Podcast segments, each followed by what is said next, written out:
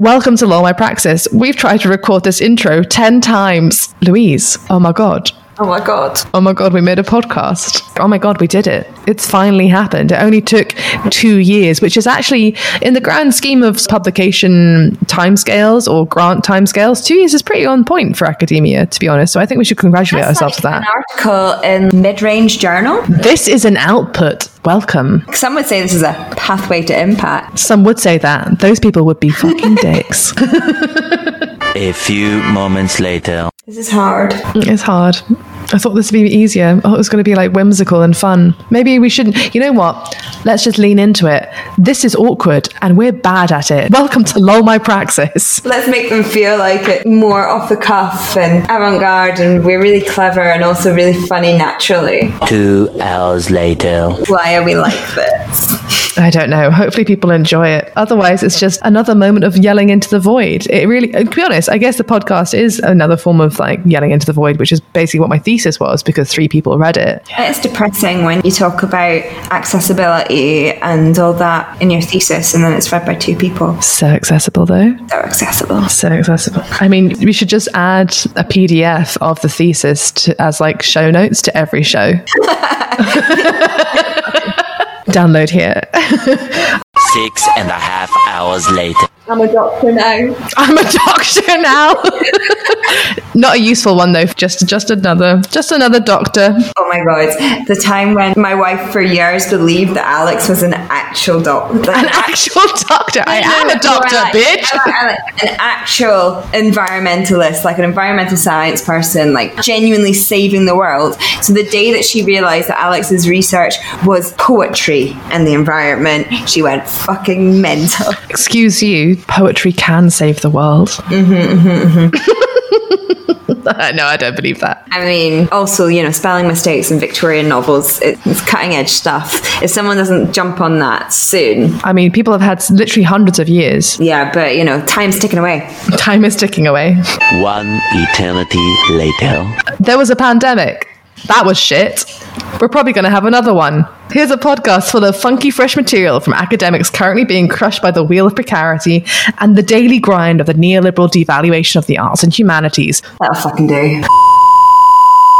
Welcome to LOL My Praxis, where this week we will be talking to Dr. Taylor Driggers about gender bending dragons and non turf schools of witchcraft and wizardry. Taylor holds a PhD in slut dragons from the University of Glasgow and is currently working on his first book project, which looks at the relationship between Christian theology, fantasy, and queer feminist imaginary. Does that sound about right, Taylor? Yeah, it does. Yeah, hi. Thank you for having me on. Are you ready to do our intro theme tune? Yes. Oh, it's going to be difficult without being able to see you to count in. We'll just say three, two, one. That that is a way of counting. Okay, okay, okay. We customize our jingles according to our guests and their research. It would be nice if you were to guess the kazoo tune that we were going to be playing. So yeah, let's let's just get on with the jingle. Okay. Okay, you ready? We're gonna Yeah, go ready. on one, three, two, one.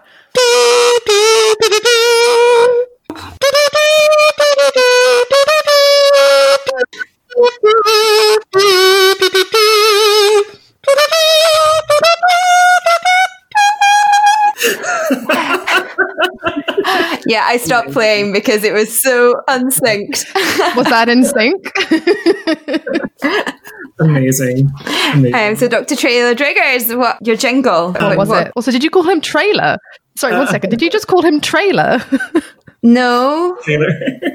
Pretty sure you said trailer diggers. I mean, because it's a combination of my first name and my surname, I've been called a wide variety of things. Well, we'll get onto that. I don't know if I've ever mentioned this before, but I'm dyslexic. So yes, wonderful rendition of um, Fellowship theme from Lord of the Rings. Um, specific. well.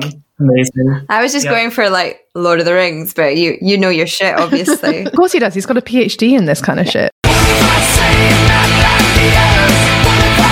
My work offers an original contribution to knowledge. You know when you do those icebreakers and people are like, "Oh, tell us something interesting," and it's always pure shite. So we'd like to know a boring fact about yourself. Oh, God. Um, boring fact. It's so difficult. I'm so interesting. That's the subtitle.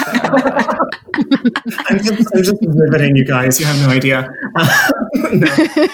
Um, Uh, well, recently, um, my partner and I um, finally just broke down and bought a, a vinyl turntable record player. Yes, welcome to the club, my friend. Yeah, we've become tedious vinyl snobs, finally, What's the first record you bought? because we are the very cliched gays that we are. We had to buy it with a copy of Kate Bush's Hounds of Love. Um, yes. So, Yeah. That's what's happening in my life this week. Oh my god. Um, this is just a quick one to say that Louise, please do not start singing the Kate Bush. Always, please do sing the Kate Bush. Always. It's it's really tempting. Like my karaoke song since I was 16 and we did Wuthering Heights at school, I sort of honed my Kate Bush impersonation. So I do the full dance at every opportunity, every every chance to do karaoke. It's always Wuthering Heights, whether people like it or not. Sometimes, even when it's not karaoke, Yes. sometimes when it's just Monday morning in the Yeah, office. sometimes when you happen to be sharing an office with me or an office wall with me, I had those reports back quite frequently. Amazing. Well, that was incredibly boring. that that wasn't boring. That was No, it wasn't. that was sadly, you know, that's That was sadly entertaining. So this Yeah. has completely fucked it up, Taylor. Thank you. yeah. Yeah, I'm sorry to disappoint. See how Gen Z are just taking the piss out of millennials at the moment. That's one of those tweets. That's like, why millennials always buying vinyl? So it's just if it's the sort of thing that Gen Z will take the piss out of, then I don't think it's boring. Yeah. I think I think another thing on that chain was like, oh, millennials will just complain about us on their podcasts. So uh, I've just done that.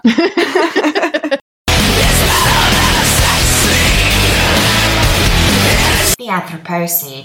Okay, so you have been very kind and provided us with an academic Tinder bio. So this is the point in our show where we, we like to see if, you know, ourselves and our listeners would be, you know, tempted to swipe right on uh, you, kind of academically speaking, and, you know, maybe so otherwise. instead of like the because you know how again like at conferences or before you go to a conference you have to provide a really tedious bio which people always go over the word count on so we just figured we'd try and kind of like cut it down to the briefest possible moment so this is how you would introduce yourself at say like a major conference brief because we're talking really brief Tinder and briefs and Yeah. sex. so Sorry, I'm, I'm just very aware that we're going to be talking a lot about sex probably. So I just thought I'd lower the tone as per usual.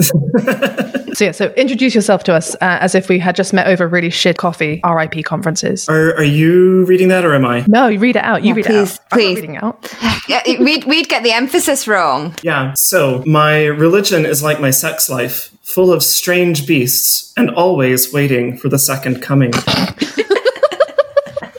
okay Louise uh, let's deliberate what are you thinking which way would you swipe I mean, the fact that there could be a second coming, I, I'm just quite. I mean, always a bonus, I mean, right? obviously, I'm I'm not interested in that because no, thank you. But a second coming for What, you're not interested in multiple orgasms? No, I'm interested in multiple orgasms, obviously, but not like multiple ejaculation-y male orgasms. yeah. Yeah, okay, yeah, play. so I'm just saying that it's bloody impressive as a cisgendered man to be like, oh, second coming, great. Like, Oh, true, yeah. I, I, I'm intrigued. Props I'm to you, intrigued Taylor. I by didn't, the. even, I didn't even think of that. yeah, there's a lot of there's some it's definitely a subtext of, of like major virility going on there. Yes, I love it. I, either that or the implication of multiple erogenous zones. Um, you know, think, think Bersani here is the rectum a grave, Oh. that kind of thing. Nice. I'm, I'm, yeah. Hmm. As a thinker, it- is the it- rectum a grave incredible? That is, I think I'm, Turned on? I was just confused. or a bit of both. I mean, I feel like we should comment on the strange beasts because neither of us I was really going to say, zoned in. Is that, is that more your, your, your kink, Alex? uh, what strange beast? Just because I study ecology doesn't mean I'm always about the beasts, Louise. But yeah, I, I was also very interested in that. So, what's the strangest beast you've ever been with? Are we still talking about academics or, uh, yes, this is a met- this is a very very flexible metaphor, and you can take it wherever you want. Al- al- Also, it's a really funny story that I, I did actually run this um, by my partner when I was trying to think of one. And when I finally arrived at that, he just looked at me and said, I'm not sure what that says about me. Um, he loved it. yeah. But if, if, if we're talking um, in terms of academics, though, I'd say slut dragons are, yeah, absolutely up there. And I, I love that phrase, by the way, and I'm going to continue to use it. I just want to have a shout out to that. It is from the the terrible Rick and Morty show. If you haven't seen the episode where they do go to the cave of slut dragons, it is worth it. They have a gigantic slut orgy and have to try and create the slut dragon phoenix. Um, Uh, frankly, frankly, Taylor, I just don't know how you got through your Viva on dragons and queer theologies if you don't know about slut dragons. I mean, I didn't know about it either. Alex made me watch it like about 15 minutes ago. Call yourself a doctor of slut dragons. What? I know. My all my credentials are just out the window now. We might as well just pack up and go home. I think we could save it though. Who do you think is the sluttiest dragon and why? That's a tough question. I'm gonna say probably because they're the ones that come most readily to mind. Probably the very sexy, kind of daddy looking dragons from the reboot of the Spyro video games. Amazing. My, my partner was playing those a few months ago, and the one takeaway he had from it was all of these dragons are really, really hot. And I was like, yes, welcome to my PhD. I love that idea of like a daddy dragon. Actually, I don't know if I do. Saying out loud made me feel a bit weird, but It's better than saying that you're attracted to a little purple dragon in Spyro. yeah, it's better. It's true. True. I like my dragon small and purple. That sounds a bit, I don't know. May- Maybe, may- This is now getting me. Actually, have you ever been to? I don't know why this is like the third time that this has come up in the last couple of months. But Bad Dragon. Have you ever been across Bad Dragon? Either of you? I don't know what that is. No. Oh, okay. Well, I would just like you both to Google Bad Dragon and their products. Baddragon.com, Is this going to fuck up my search algorithm? maybe in the best possible way. okay. But yeah, so go to baddragon.com and click on oh, dildos. Okay, fantasy themed. Alex. Okay, so for those listening, this is a Oh, no, no, it's bad hyphen dragon. yeah. No, I've, I've oh. made it. Dot com. I've made a Masturbators, major wearables, packers, low. What's a low? I don't want to know what a low squirt is. Dildos currently un, they're currently unavailable because COVID nineteen. Oh my god. These are amazing. So my question to you, Taylor, is um, if you if you had to choose one, There's so many.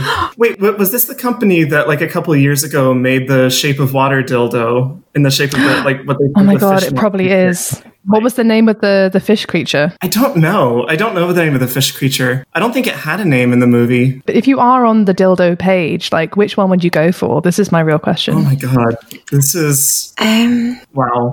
this is a lot. and uh, you know, you can interpret that how you mean in terms of like which one do you think is more representative of your personal energy? Which one do you think you could actually ever use? I want to know Um, they all look quite painful. Why the enchanted apple? Um, I pr- presume that's a fleshlight, maybe. Maybe why it has a face and teeth if it's an apple? Yeah, I think I'm on a different page. Oh, are we on a different? Page? Yeah, I think you might be on a different page. All right. Well, well, I'm just enjoying some. Why is it a tentacle? I mean, th- this went downhill very fast. Sorry, it just came to mind. Um, but you know, we can get back on track.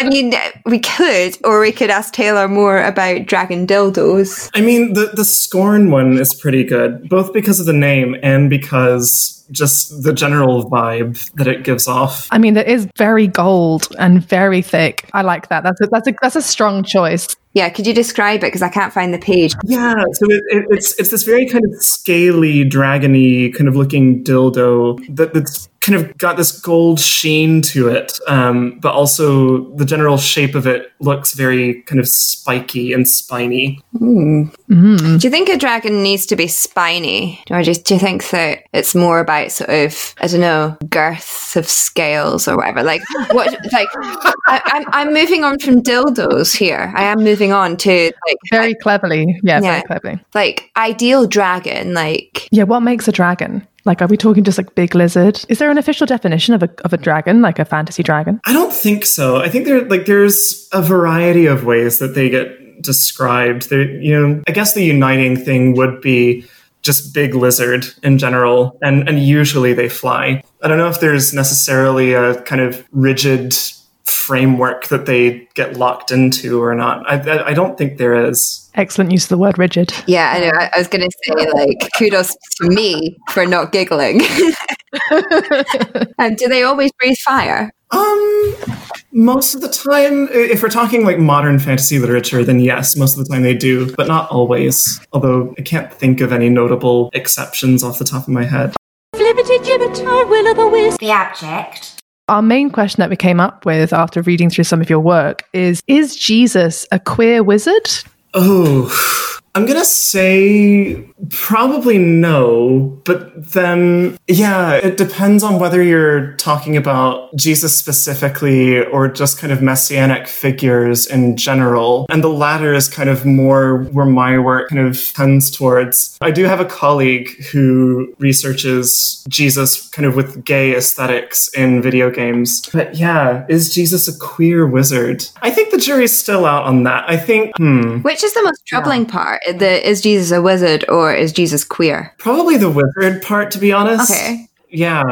Yeah, probably the wizard part. I mean, is Jesus queer? Yeah, I mean that that's kind of this ongoing discussion um, within queer theology. And, and in fact, there's this quite iconic critical work from 2003 by Marcella Althaus-Reid called The Queer God. And in that, she kind of lays out a vision of queer theology and kind of looking at the history of Christianity and, and all of its kind of colonial violences, as well as how that's tied to its very restrictive sexual mores and gender norms and, and all of that kind of thing. And, and she, she lays out a vision for queer theology in which Christ appears not at the center of Christianity's history, but as its sexual stranger at the gates. That's kind of the, the mm. phrasing that she uses. Mm. So for her, God is this very kind of sexually and politically and economically disruptive force. So for her, the incarnation of Christ, the fact that God took on an earthly body,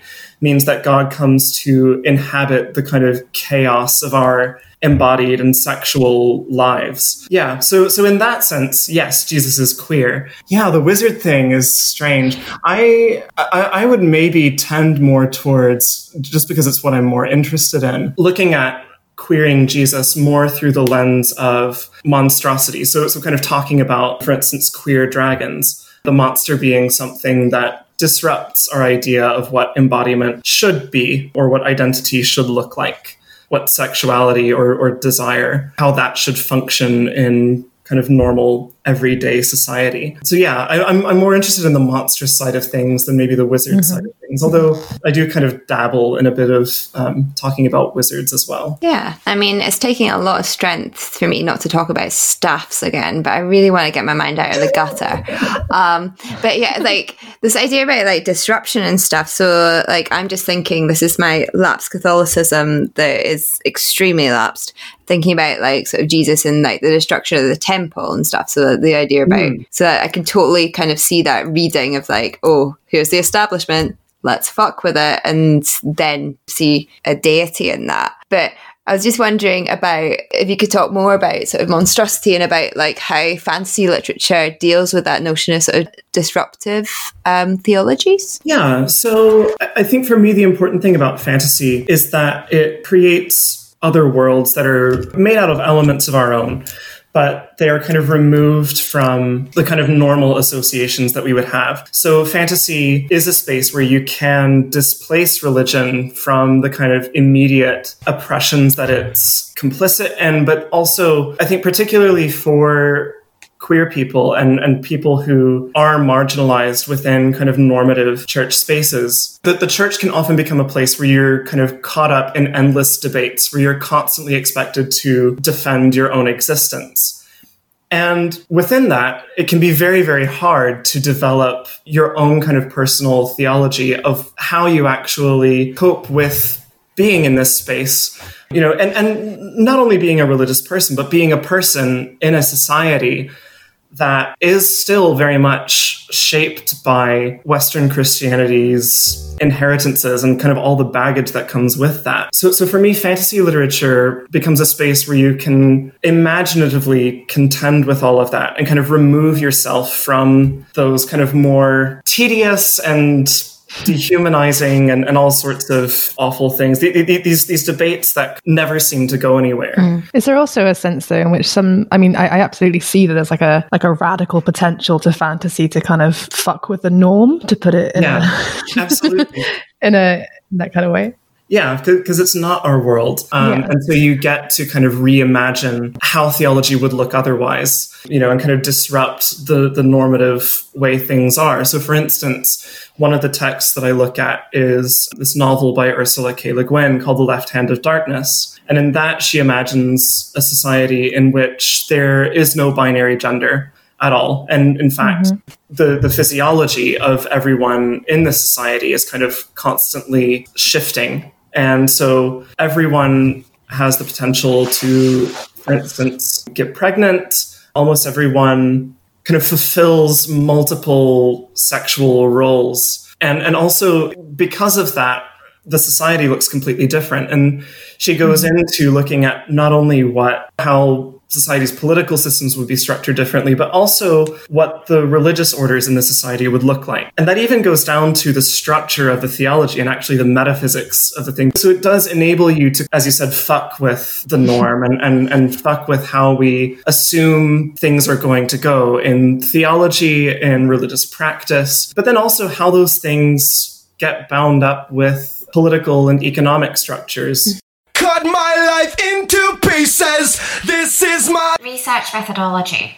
Is there also a point though where fantasy can actually reinforce those very same structures that you're saying it kind of tries to deconstruct? I mean, I'm sure there are pretty like fascist fantasy imaginaries out there. Absolutely. So, not sure if you research any of those in particular, because I mean, I wouldn't want to touch it with a, a very long stick Yeah.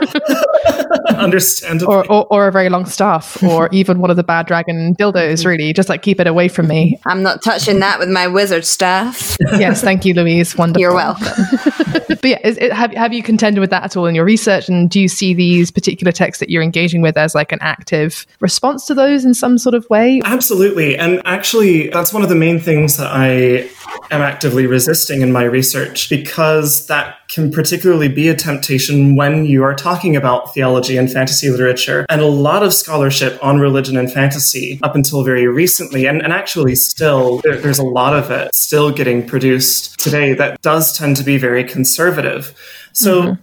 one of the things about fantasy is that makes it particularly amenable to religious readings is that it does allow you to inhabit this kind of grand mythic world order in which human beings do kind of interface with God or the gods directly. And that can be very liberating, you know, in terms of reimagining those religious or, or mythic orders. But there also is a danger um, and a temptation in kind of romanticizing that and in evoking this nostalgia for this nebulous past when supposedly religion was the norm. Yeah, so so a, a lot of scholarship on religion and fantasy literature focuses on fantasy texts by people like C.S. Lewis or J.R.R. Tolkien, and they're really really interested in how fantasy can reproduce religious doctrines or, or kind of invigorate them with a kind of new imagination while changing very, very little about them. Uh, I don't know if you, uh, I don't know if you noticed this, but um, Aslan is a bit like Jesus. Yeah, I, I mean, I don't know if anybody's written anything about that, but I, I've heard rumors that that might be the case. I mean, I know you've already done a PhD, but Yeah, it's, like, it's, a, that seems like a pretty in, like important thing. As a thinker. Yeah, you might be able to write about it. I yeah, ma- maybe make sure you cite me though. yeah, just shocking that I overlooked that. So thank you for bringing that to my attention. I mean, has anyone actually written about the Lion, the Witch, the Wardrobe in relation to like um, furries? Because It's probably out there. Yeah, it's it's probably out there. I mean, one, one of the things about genre criticism in general is that in a lot of ways fandom discourse is way ahead of the academic writing on a lot of these things you know and, and I've, I've been to a few fan conventions and, and presented papers at them and just the, the level of discourse there I find is way, way ahead of what's going on in the academy. And we, we have a lot of catching up to do. what's your favorite fandom? Oh, God. And have you ever written a fanfic? Oh, I. fanfic is praxis. Sorry. Yeah, it is.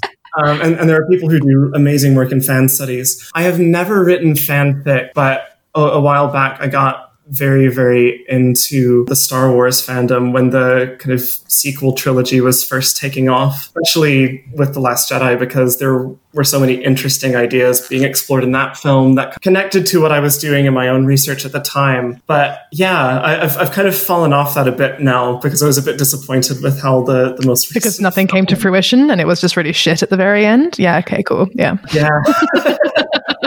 and how it just wasn't a sequel to any of the films. That yeah, that whole thing about like, oh, Rey comes from nothing. Actually, lol, she comes from everything. Fuck off! Like you just ruined no. everything Actually, with that ending. Bloodlines the entire time. Yeah. yeah, I haven't seen them. yeah. Well, you know that that doesn't mean you can't engage with it, Louise. Hence fandoms. True, true, true. You don't need to. You don't need to see it to engage with it. That's exactly what we all do as academics. I never read yeah. the book. Back to the question um, about. Oh, thank you for keeping. Yeah, yeah. Cheers, Teal. At least you know what you're doing. but there, there, there, was one more thing I did want to say about, mm-hmm. um, you know, kind of conservative or, or fascist fantasy imaginaries, but they're, a, a, particular example that I kind of talk about in, in my thesis was there is an essay by Alison Milbank, who's quite a prominent English theologian, kind of talking about the potential of literature for apologetics. And she is talking about this particular passage from the end of Lord of the Rings where it's after Frodo has kind of left Middle Earth for the Grey Havens, and Sam comes back to his wife Rosie and their children. And there's this sentence where she says, This is life as it should be lived. And I just find it very, very telling that out of a novel in which characters are literally confronted with the powers of evil and struggling with all of these internal moral and, and ethical battles, that that moment, that kind of heterosexual reproductive domestic scene is the bit that you would choose to highlight as theologically enriching. Yeah, I, I, I just find that utterly, utterly strange. And to be honest, I think it really speaks to a failure of imagination in a lot of conservative theological imaginaries, mm. really. um, but yeah, it's it's interesting how prevalent that reactionary impulse is in a lot of theological fantasy criticism, and and so really this project sprung out of me getting fed up with constantly writing about heterosexual white men in in, uh, in, in, the stuff that I had, yeah. that, that, I was writing on theology and fantasy. Yeah. Can I just quickly bring up Lion the in the Wardrobe or just the Narnia series? Fucking Justice for Susan. I'm yes, sorry. Justice for Susan. Yeah, Justice Absolutely. for Susan. Susan gets a fucking horn so she can call for aid, and which also is really dirty. Uh, but also Susan doesn't make it into Narnia because she's too interested in boys and makeup. Sorry, can, I just wanted a moment to say justice for Susan. All her siblings die in a train crash.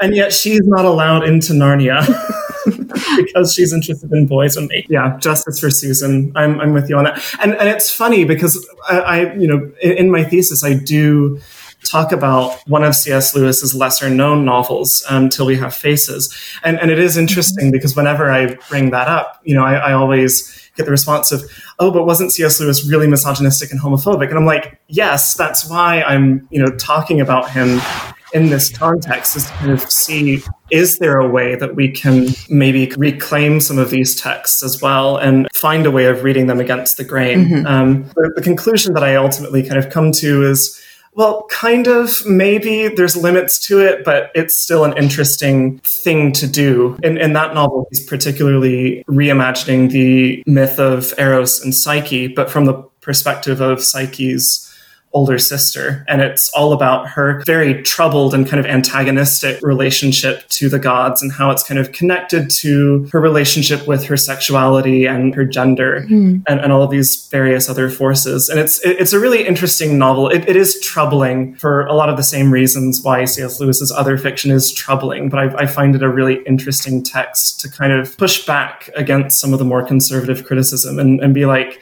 you know, not only can fantasy allow us to reimagine these things, but it can also, radical potential is also there in otherwise conservative texts because it is fantasy, but because it does exist in that other world.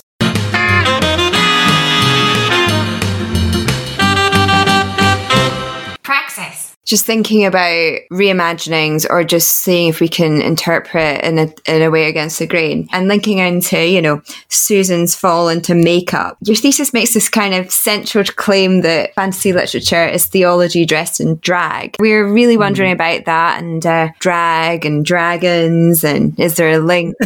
Yeah, absolutely. So really what I'm getting at when I say that the, that fantasy is theology dressed in drag is basically what we've been talking about that fantasy can dress up these theological concepts and these kind of mythic world orders in this kind of very often flamboyant aesthetic. Does that in the interest of kind of deconstructing and dismantling the norms that theology often builds up and inscribes, including those that are related to sexuality and gender. So, the particular example that I give, partly because drag and dragons is a very fun pun that I couldn't resist using, is, is Ursula Le Guin's Earthsea series. And this is probably what you were alluding to, talking about non turfy schools of witchcraft and wizardry. So, the Earthsea series was also written by Ursula Le Guin. And it kind of tells the story, or a, a series of stories really centered around this school for wizards. And it, it's interesting because while she was in the process of writing the books, Le Guin kind of had this radical feminist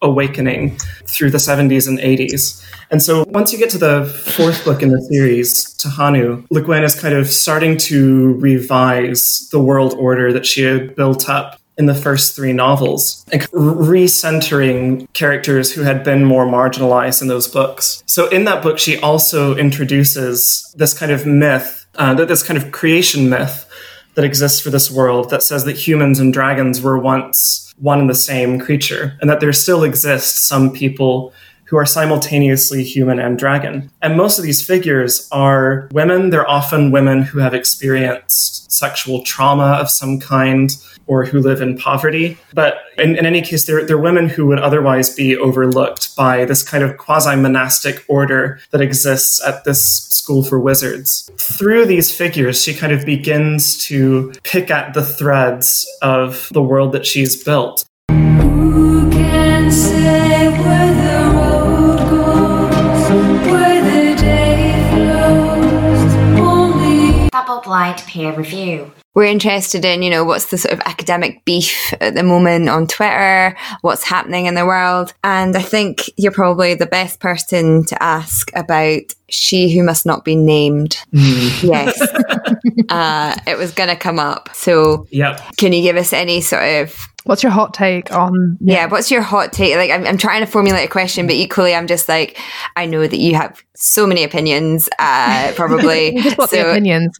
yeah, we just want them all. Back in a, a fancy question later on. I have some scattered opinions. I don't really have coherent hot take per se. It's not necessarily worth coherence, to be honest.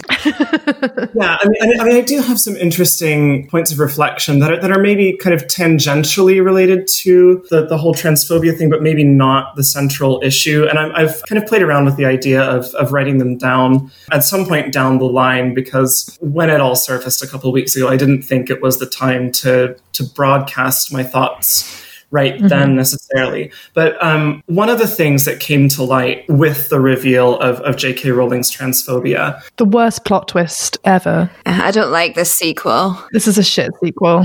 One of the things that surfaced was the fact that J.K. Rowling's pseudonym that she uses for her detective novels, Robert Galbraith, is shared by one of the scientists who kind of pioneered gay conversion therapy. Oh, what the fuck? I didn't know that. Right. Oh my fucking god. yeah, and, and it's, it's one of those things where it's like, this could easily be a coincidence, but at the very least, it, you know, she should have done a Google. You know, so it, it, it hasn't been all, all that to say whether it's a coincidence or not. It put into perspective some of the ways in which queerness kind of functions in the Harry Potter series, and particularly, I was reminded of the depiction of Remus Lupin. So, if, anyone isn't aware, Lupin is a werewolf. He also takes a potion. I think it's called the Wolfsbane potion to kind of control his werewolf impulses and keep them in check. There's a lot that can probably be said about respectability politics and all of that kind of thing there that I have many half formed thoughts on hmm. as of yet. But in in the sixth book, there's a plot point where another character, Tonks, who is a woman, expresses interest in him, and up until now, lycanthropy in the series has functioned as this kind of allegorical stand-in for queerness, specifically for HIV positivity as well. Mm-hmm. And the only character other than Lupin who the, the only other prominent werewolf character in the series is a character who's heavily implied to be a pedophile who preys on young children with the express intent of turning them into werewolves, which just gets into all kinds of homophobic stigmas and, stigmas surrounding HIV and AIDS. But then also, as I was saying, uh, in, in the sixth book, up until that point, Lupin has been kind of a, a queer coded character. And another character, Tonks, who is a woman, um, expresses interest in him. And at first, he does not express interest in her, and he actually expresses reluctance to enter into a relationship with her. And then other characters pressure him to pursue a relationship with her, to get married with her, to have a child. And this is kind of the extent to which that's dealt with in the text. The rest of the series kind of just acts like this is completely fine, that this man was coerced into a heteros- heterosexual relationship that he did not want. And all the characters treat this as if it's fine. That was put into quite sharp perspective. Again, whether it's coincidental or not, but when I found out that that there was that commonality between J.K. Rowling's pseudonym and a psychiatrist who kind of pioneered gay conversion therapy, that was immediately where my brain went. Um, there's a lot that can be said about the blog post that she wrote. And the timing and just Absolutely, yeah. In, in, in, the, in the middle of Black Lives Matter protests, especially when there were And prominent Pride Month, right? trans women um, happening in the states. Yeah, I, I mean, and and also, you know, the fact that she used her own trauma to justify Yeah. her prejudiced beliefs, which I felt was just. I, I'm I'm not probably the person that the main person to to comment on that because I am not trans and also you know do not share J.K. Rowling's marginalization or, or, or trauma um, or anything like that. The, the only thing I can really say about that is that it does kind of sadden me when people use their own trauma as an excuse to traumatize and systemically oppress other people. And, and that's really all that I can say about that. Thank you for sharing your opinions because it is, for want of a better term, it is a fucking shitstorm and it has so many levels. Um, but yeah, I think it was really interesting what you were saying about sort of werewolf and discourse and that um, repression of sort of queer sexualities within the um, series. But I also think as well, like, like just as we're kind of coming to the end of the the podcast, but do you think that separating text from author is important? Because from some of the things we've been talking about, about, you know, reading fantasy against the grain and stuff, do you think that we can still find things in the series or in other texts that are kind of coded as conservative? I think so. I think we can. A lot of times when people talk about separating text from author, it's kind of hard to disentangle the kind of multiple things going on within that because I think on, on the one hand, you know, yes, of course, we can absolutely read texts against the grain. And, and I'm a huge and ardent defender of um, the practice of doing that. At the same time, I think it becomes a lot more complicated when a creator is still living and is still profiting off of the kind of cultural ubiquity and continued popularity and consumption of their work. And I think, especially when we're talking about a phenomenon that's as huge as Harry Potter, that needs to be part of the conversation um, because it becomes a matter of who are you giving your money to, what kind of work are you economically supporting, and could that capital instead be going toward um, more marginalized creators um, and, and people who are you know not as well known? Do you have a particular, um, I don't know, series or author that you th- would think deserves more attention? Um, well, right now, um, I've been really, really into um, Samuel R. Delany's Nevèrÿon series, which is um, a series of fantasy books from the 70s and 80s. Um, so Samuel R. Delany is um, this radical black queer author of fantasy and, and science fiction. He's actually more well known for science fiction, but he has this really interesting, kind of formally experimental fantasy series that I think really deserves a lot of attention, particularly if anyone's interested in looking into the history of queer fantasy, how it developed. The third book in the series, Flight from Nevèrÿon, is also, I recently learned, the first American novel to really address the AIDS crisis head on um, in, in a really meaningful way. And yet, these books are out of print and there's not a lot of scholarship on them. There, there's only you know a, a handful of scholars who have written work on this series. And I, I, really think it should be better known not only to people who are interested in fantasy, but also anyone who's interested in critical theory. Every chapter of every book in the series has kind of an epigram from a theoretical text. And through the kind of fantasy of this series, Delany is using that as a way of riffing on various different post-structuralist and psychoanalytic and queer theoretical ideas. So I, I really encourage people to check them out. Um, they are currently out of print, I think, but you can find secondhand copies through Amazon. Googling it now, and they have those um, incredible. I love the covers on them. Um, they're the proper, like the high fantasy cover art. Like, yeah, it's it's very good, just vintage 80s fantasy covers, and they're they're gorgeous. Palettes are very similar to some of the dildos we were looking at at the beginning of the. Uh, they, they, they are these books are incredibly horny on main. I mean, that's what I look for in a. Excellent. Yeah, almost every male character is just a, a chunky bear. Um, you, you, you flip to any random page, and you can that there's going to be a luxurious description of a large man A timely contribution to research.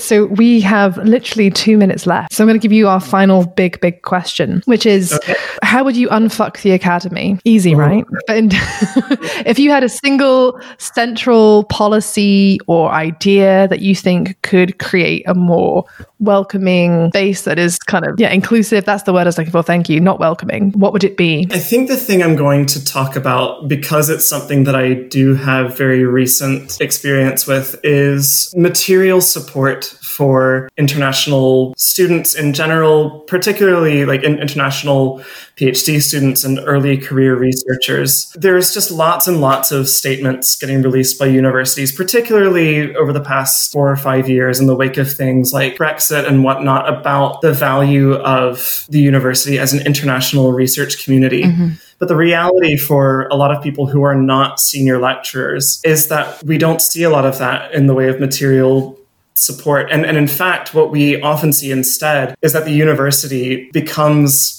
a compliant enforcer of hostile environment policies. And so I, I think universities are in a position where they have the clout and have the kind of cultural cachet to push back against a lot of these mm-hmm. policies and really lobby against them. And yet, often, apart from these outward gestures and these kind of statements that are released by management, there's often not much that we see. Are you saying the policy would be to abolish the hostile environment? Yeah. And, and I mean, I, I guess, Cool. A small task. yeah. A yeah. small thing, just a small Yeah. thing. potentially a little bit unfair because obviously it goes way beyond the academy. Of course. Um, you know, university management are not the people making these big government decisions. At the same time, I do think that universities are in a position to lobby politicians to put pressure on the people who are making these policies. Hmm. And often we're not seeing that happen. The universities are all too happy to become enforcers of those policies. Oh, yeah, absolutely. They're just an extension of surveillance state structures in so many mm. ways, like the whole tier four and re- registration of students across different levels of the university.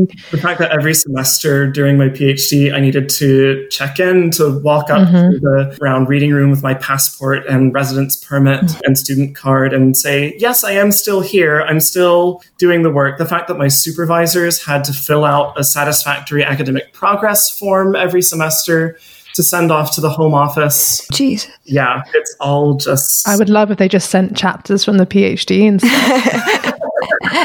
Dear Home Office, look at these gay dragons. Well, queer dragons. Hello, these dragons. I hear that Priti Patel loves a slut dragon. I'm sorry that you feel this way about slut dragons. Well, I think on that On that note, uh, yeah, yes. So thank you so much for coming to LOL My Praxis. And sorry if your search history is now completely fucked, but that was Alex, not me. I'm not sorry at all. if anything, you will now have an even more bespoke algorithm that will see, will send you towards even better websites. You're welcome. If you want to find out any more about Taylor's research, do you have anything that you would like to plug at this juncture? But not with a bad dragon dildo slash bad plug. I can't, I can't believe I said plug after all of that conversation. After all of that, plug. Come on. Um, you can find me um, on Twitter at Taylor W. Driggers. Um, you can also find a talk that I recently gave, part of the Stay at Home Fringe Literary Festival. That's on YouTube. And if you just search um, Taylor Driggers, Our Monsters Are Different. And there's a really great analysis of uh, Sasha Velour's uh, Lord of the Rings performance, which is really fantastic. Yeah, gotta have some Sasha Velour. Great. Thank you so much for having me. This is been. No, thank you, Taylor. That was, that was wonderful. We've been Lol My Praxis. If you liked what you heard, you can subscribe wherever you download your podcasts, and don't forget to rate and review us on iTunes. A five star output deserves five star rating. No reviewer two comments, please. Shout out to our biggest fan, Dr. Amy Bromley. You can get in touch with us at lolmypraxis at gmail.com or at lolmypraxis on Twitter. Today's episode was brought to you by the letter F and the number. six Our shape this week. triangle. Remember to tell all your friends, with apologies for cross posting. Please do not reply all. Bye! Coming up on LOL My Praxis. Alice in Wonderland, she can just fuck right up. We're joined by Dr. Jen Baker. Textual thanatologist with a penchant for dead kids.